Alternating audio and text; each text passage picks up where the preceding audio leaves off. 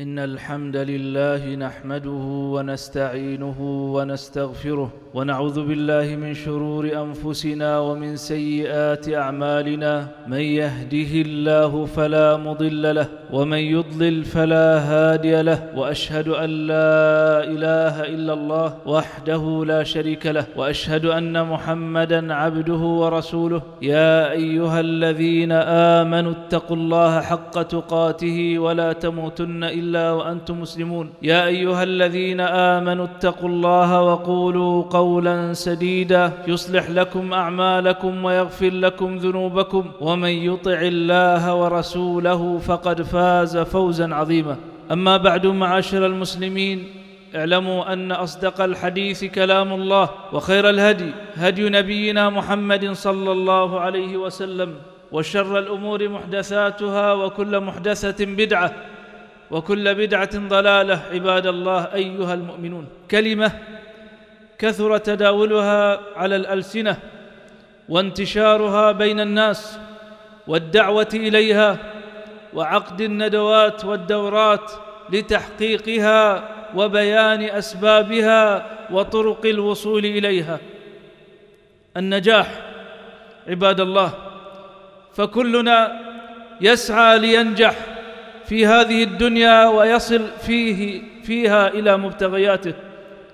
والوالد يسعى ويفرح بنجاح ولده لكن هذه الدورات وهذه الدعوات نظرت إلى النجاح من منظور واحد فضيقت مفهومه وحجرت دلالته.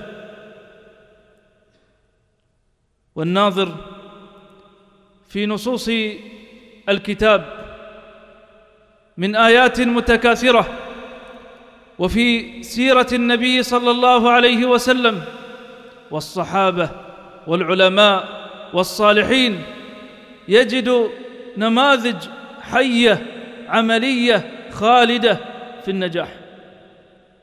وهذه الكلمة وإن لم يكثر تداولها وانتشارها في نصوص الشرع إلا أن الشريعة جاءت بكلمة أولى وعبارة أعظم وأجمل ألا وهي كلمة الفلاح. الفلاح الذي يتضمن للنجاح وأكثر. فلم نكن ولا نكون اليوم ممن يصبو إلى النجاح فقط وإنما إلى التميز والتفوق الذي يتمثل في كلمة الفلاح تلك الكلمة التي يرفعها المسلمون في اليوم خمس مرات على المآذن حتى تنتشر بين الناس كافة فيقول المؤذن حي على الفلاح. يعني تعالوا وهلموا وأقبلوا على الفلاح. ما فيه فلاح دنياكم وفلاح أخراكم. فما معنى الفلاح؟ وما الطرق التي توصلنا إليه؟ وما وسائل الاتصاف بهذه الصفة؟ الفلاح عباد الله حصول كل مرغوب والفرار من كل مرهوب. تحصل كل ما تبتغي مما هو مشروع وتهرب وتنجو من كل ما تخاف منه. هذا هو الفلاح. والفلاح في الشرع. وفي نظر الإسلام والقرآن لا يقتصر على فلاح الدنيا والنجاح في هذه الزائلة وإنما فلاح في الدنيا والآخرة. تفلح في دنياك بأن تحقق أهدافك وتحقق ما تصبو إليه. تريد جمع شيء من المال حصول المنصب وحصول الرفعة وحصول العلم والصحة والعافية في البدن والراحة. هذا فلاح فلاح دنيوي. ويقابله ويشاركه فلاح في الآخرة بتحقيق مرضات الله عز وجل والفوز بجناته والنجاة من ناره. فذلك هو الفلاح المقيم والسعادة الدائمة. وإذا نظرنا معاشر المسلمين أيها الأحبة في كتاب الله فإننا سندج صفات كثيرة ومناقب عظيمة للمفلحين الفائزين الناجحين في أخراهم ودنياهم. فتعالوا بنا نقف مع شيء من صفات المفلحين حتى نتمثل هذه الصفات في حياتنا في قلوبنا في جوارحنا مع أنفسنا ومع الناس. يقول الله سبحانه في أوائل سورة البقرة الذين يؤمنون بالغيب ويقيمون الصلاة ومما رزقناهم ينفقون والذين يؤمنون بما أنزل إليك وما أنزل من قبلك وبالآخرة هم يوقنون. أولئك على هدى من ربهم وأولئك هم المفلحون. يؤمنون بالغيب ويقيمون الصلاة ومما رزقناهم ينفقون. فأول صفة من صفات المفلح الناجح الإيمان بالغيب بما جاءت به الرسل بما في كتاب الله يؤمن بالله وبصفاته. ويؤمن بالآخرة ويؤمن بالقضاء والقدر يؤمن بالرسل ويؤمن بالكتب. فإذا آمن كان ذلك الإيمان سبب لتحصيله ومبادرته في فعل الخيرات وترك المعاصي والمنكرات. فالإيمان في القلب له ثمرة على الجوارح. ويقيمون الصلاة. ولم يقل ويصلون.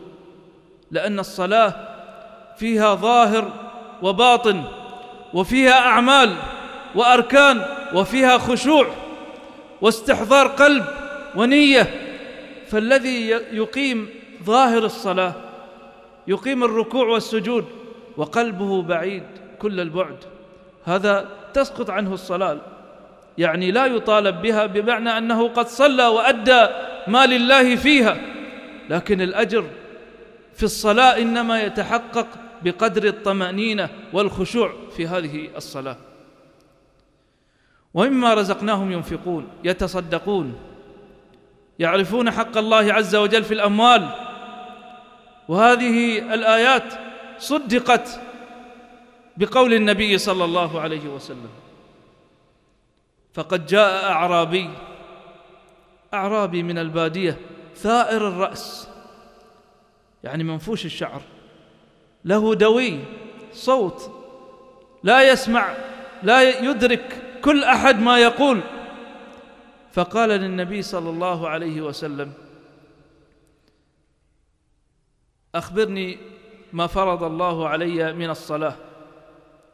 فقال الصلوات الخمس إلا أن تتطوع. ثم سأل عن الصيام فقال صوم رمضان إلا أن تتطوع. ثم سأل عن الزكاة ثم قال النبي صلى الله عليه وسلم أفلح إن صدق. أفلح إن صدق. إن التزم بهذه الأمور كان سبب لفلاحه في الدنيا والآخرة. معاشر المسلمين من الفلاح فلاح تزكية النفس وتطهير القلب. فلا يحمل الإنسان في قلبه حقد ولا حسد. ولا كراهية ولا عداوة بل يعفو ويصفح عن الناس. قال الله عز وجل قد أفلح من زكاها وقد خاب من دساها. الذي زكى النفس فلح أي فلاح ونجا أي نجاه فلا تحمل في قلبك وتسامح واعف عن الناس وتجاوز عنهم. واجعل قلبك قلبا نقيا لله عز وجل. بعيد عن الحسد بعيد عن الطمع واجعل في قلبك الإيثار. قال الله سبحانه ويؤثرون على أنفسهم ولو كان بهم خصاصة. من؟ الأنصار. ومن يوق شح نفسه فأولئك هم المفلحون. الذي يطهر نفسه من الشح ومن البخل فأولئك هم المفلحون. وقال سبحانه وانفقوا خيرا لأنفسكم كما في سورة التغابن ومن يوق شح نفسه فأولئك هم المفلحون. من وقاية شح النفس وتطهيره أن يعود الإنسان نفسه على القناعة بمعنى أنه لا يتسخط ولا يعترض قال صلى الله عليه وسلم كما في الحديث عند الإمام مسلم قد أفلح من أسلم ورزق كفافا وقنعه الله بما آتاه. قد أفلح الفلاح من أسلم ورزق كفافا وقنعه الله بما آتاه. لأن الإنسان الطماع الجشع لا يزال في اضطراب نفس ولا يزال في ضيق. ولكن القنوع الذي يعمل ويحقق ويسعى لأهدافه لكن يقنع بقضاء الله وقدره فذلك هو المفلح. معاشر المسلمين من الفلاح فلاح مجتمعي فلاح بين الناس فلاح في الدعوة إلى الله فلاح في إصلاح الخلل في المجتمع فإن المفلح لا ينظر فقط إلى نفسه ولا ينظر فقط إلى نجاة ذاته من عقوبة ربه بل ينظر إلى فلاح المجتمعات.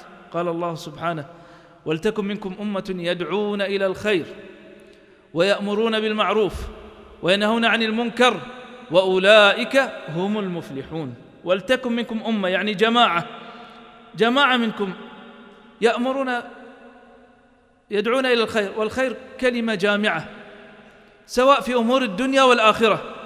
إذا نصحت إنسان في شراء أرض في شراء بيت في في وظيفة في زوجة تدعو إلى الخير وتأمر بالمعروف. قال العلماء المعروف كل شيء كل شيء معروف عقلا وشرعا فهو معروف. كل شيء يعتبر من الخير فهو معروف. فالمعروف غير مقتصر على الدعوة إلى الصلاة أو الدعوة إلى الزكاة أو إلى الأعمال التي هي في صلب العبادات. بل كل معروف تدعو إليه الناس أنت داخل في هذه الفئة. إذا دعيت ناس إلى إصلاح صناعة أو إتقان في في في عمل فقد دعوت إلى المعروف. ولتكن منكم أمة يدعون الخير ويأمرون بالمعروف وينهون عن المنكر وأولئك هم المفلحون. عباد الله أيها المسلمون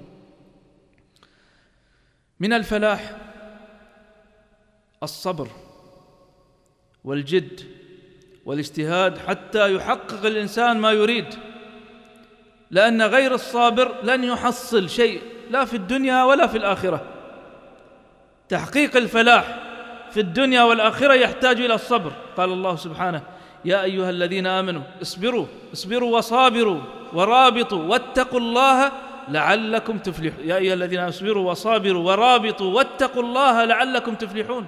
فاصبر. حتى تحقق ما تريد في في هذه الدنيا. قال الله سبحانه يا أيها الذين آمنوا إذا لقيتم فئة فاثبتوا في مواجهتك للمخالف. ومن يحيك لك ومن يتآمر عليك اصبر واثبت وأنت على الحق. يا أيها الذين آمنوا إذا لقيتم فئة فاثبتوا واذكروا الله كثيرا لعلكم تفلحون. فذكر الله عز وجل الذكر الكثير سبب للفلاح وسبب للنجاة عباد الله أيها المسلمون. من أسباب الفلاح أن الإنسان يتجنب مواطن غضب الله عز وجل ويتجنب معصية الله ويتجنب مخالفة أمره سواء في الأموال أو في المشروبات أو في الأطعمة. قال الله سبحانه يا أيها الذين آمنوا لا تأكلوا الربا اضعافا مضاعفة واتقوا الله لعلكم تفلحون. يا أيها الذين آمنوا لا تأكلوا الربا. الربا لا تقترب منه ولا تقع فيه وابتعد عنه فإن لك من أسباب الحلال وطرق الكسب والتجارات والبيوع المختلفة ما يغنيك الله عز وجل من هذا المسلك الخبيث في تحصيل الأموال. يا أيها الذين آمنوا لا تأكلوا الربا اضعافا مضاعفة واتقوا الله لعلكم تفلحون. وقال الله سبحانه في اجتناب المحرمات من الأطعمة إنما الخمر والميسر والأنصاب والأزلام رجس من عمل الشيطان فاجتنبوه لعلكم تفلحون. انظر إلى الفلاح في ترك الخمر وترك عبادة غير الله فإذا وقع الإنسان في معصية وإذا وقع في مخالفة فإن عليه المبادرة إلى التوبة وإلى الإنابة. فمن منا لا يسيء ومن منا لا يخطئ ومن, ومن منا لا يت لا يتجاوز ولا سيما في هذه الأيام. ونحن نقبل على شهر كريم شهر رمضان. قال الله سبحانه قال وتوبوا إلى الله جميعا أيها المؤمنون لعلكم تفلحون. وتوبوا إلى الله جميعا أيها المؤمنون لعلكم تفلحون. فتب إلى الله واستغفر وإذا وقعت في معصية بادر إلى التوبة وبادر إلى الإنابة. تب إلى الله من كل عمل قبيح لا يحبه الله إلى طاعة الله وإلى رضوانه. نسأل الله عز وجل أن يغفر ذنوبنا وأن يستر عيوبنا وأن يبصرنا بأسباب الفلاح وأن يجعلنا من أهل الفلاح. بارك الله لي ولكم في الإسلام العظيم ونفعني وإياكم بما فيه من الآيات والذكر الحكيم. أقول ما تسمعون وأستغفر الله لي ولكم فاستغفروه إنه هو الغفور الرحيم. عباد الله إذا كانت تلك الأسباب موصلة إلى الفلاح فلاح في الدنيا وفلاح في الآخرة. بتحقيق مرضات الله وتحقيق مقاصد الإنسان وأهدافه في هذه الدنيا فإن هناك أمور إذا وقع فيها الإنسان وقع في ضد الفلاح الخسارة في الدنيا والآخرة. وأمثلتها كثيرة ومنها الكذب. الكذب لا سيما في أمر الله وفي حكم الشرع قال الله سبحانه ومن أظلم من افترى على الله الكذب أو كذب بآياته إنه لا يفلح الظالمون. وفي سورة أخرى إنه لا يفلح المجرمون. قال الله سبحانه ولا تقولوا لما تصف ألسنتكم الكذب. هذا حلال وهذا حرام لتفتروا على الله الكذب. إن الذين يفترون على الله الكذب لا يفلحون.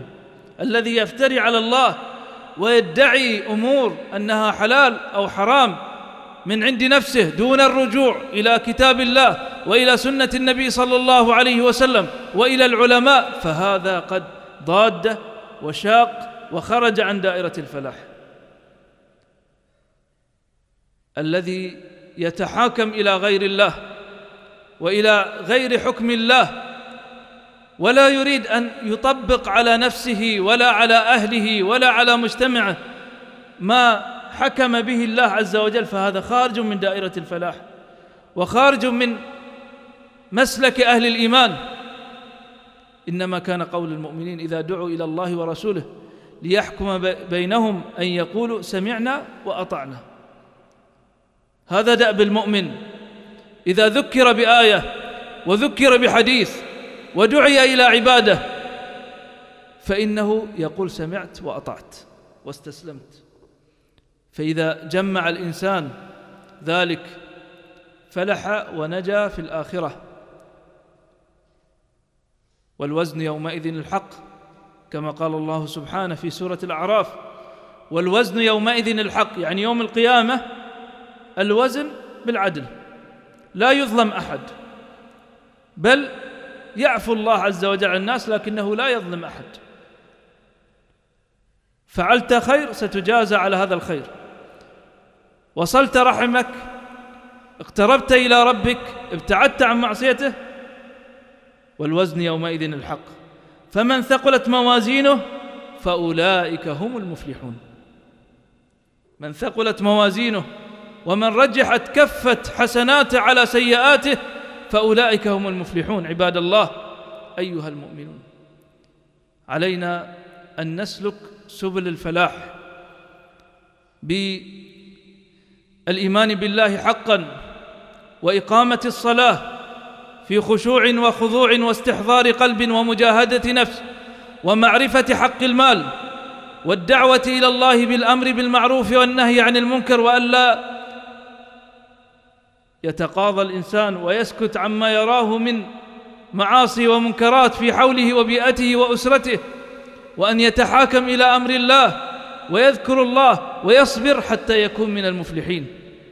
فنسأل الله عز وجل الفلاح الأبدي السرمدي فلاح في الدنيا وفلاح في الآخرة. إنه ولي ذلك والقادر عليه عباد الله. يا أيها الذين آمنوا صلوا على رسول الله صلى الله عليه وسلم فقد أمركم سبحانه بالصلاة عليه إذ قال الله في كتابه إن الله وملائكته يصلون على النبي يا أيها الذين آمنوا صلوا عليه وسلموا تسليما. اللهم صل على محمد وآل محمد كما صليت على إبراهيم وآل إبراهيم وبارك على محمد وآل محمد كما باركت على إبراهيم وآل إبراهيم. في العالمين إنك حميد مجيد. وارض اللهم عن أمهاتنا أمهات المؤمنين وعن آل بيت نبيك المقربين وعن الصحابة والتابعين ومن تبعهم بإحسان إلى يوم الدين وعنا معهم بمنك وكرمك يا أرحم الراحمين. اللهم أبرم لهذه الأمة أمر رشد يعز فيها لطاعتك ويذل فيها لمعصيتك ويؤمر فيها بالمعروف وينهى فيها عن المنكر. اللهم وول علينا خيارنا ولا تول علينا شرارنا واجعل ولايتنا في من خافك واتقاك واتبع رضاك. اللهم لك البلاد وفقه لخير البلاد والعباد وارزقه البطانة الصالحة التي تدل على الخير وتنهاه عن الشر. اللهم لا تجعل لنا في مقامنا هذا ذنبا إلا غفرته ولا عيبا إلا سترته ولا مبتلا إلا عافيته ولا ميتا إلا رحمته ولا حاجة من حوائج الدنيا والآخرة هي لك رضا ولنا صلاح. إلا قضيتها ويسرتها. سبحانك اللهم وبحمدك أشهد أن لا إله إلا أنت أستغفرك وأتوب إليك.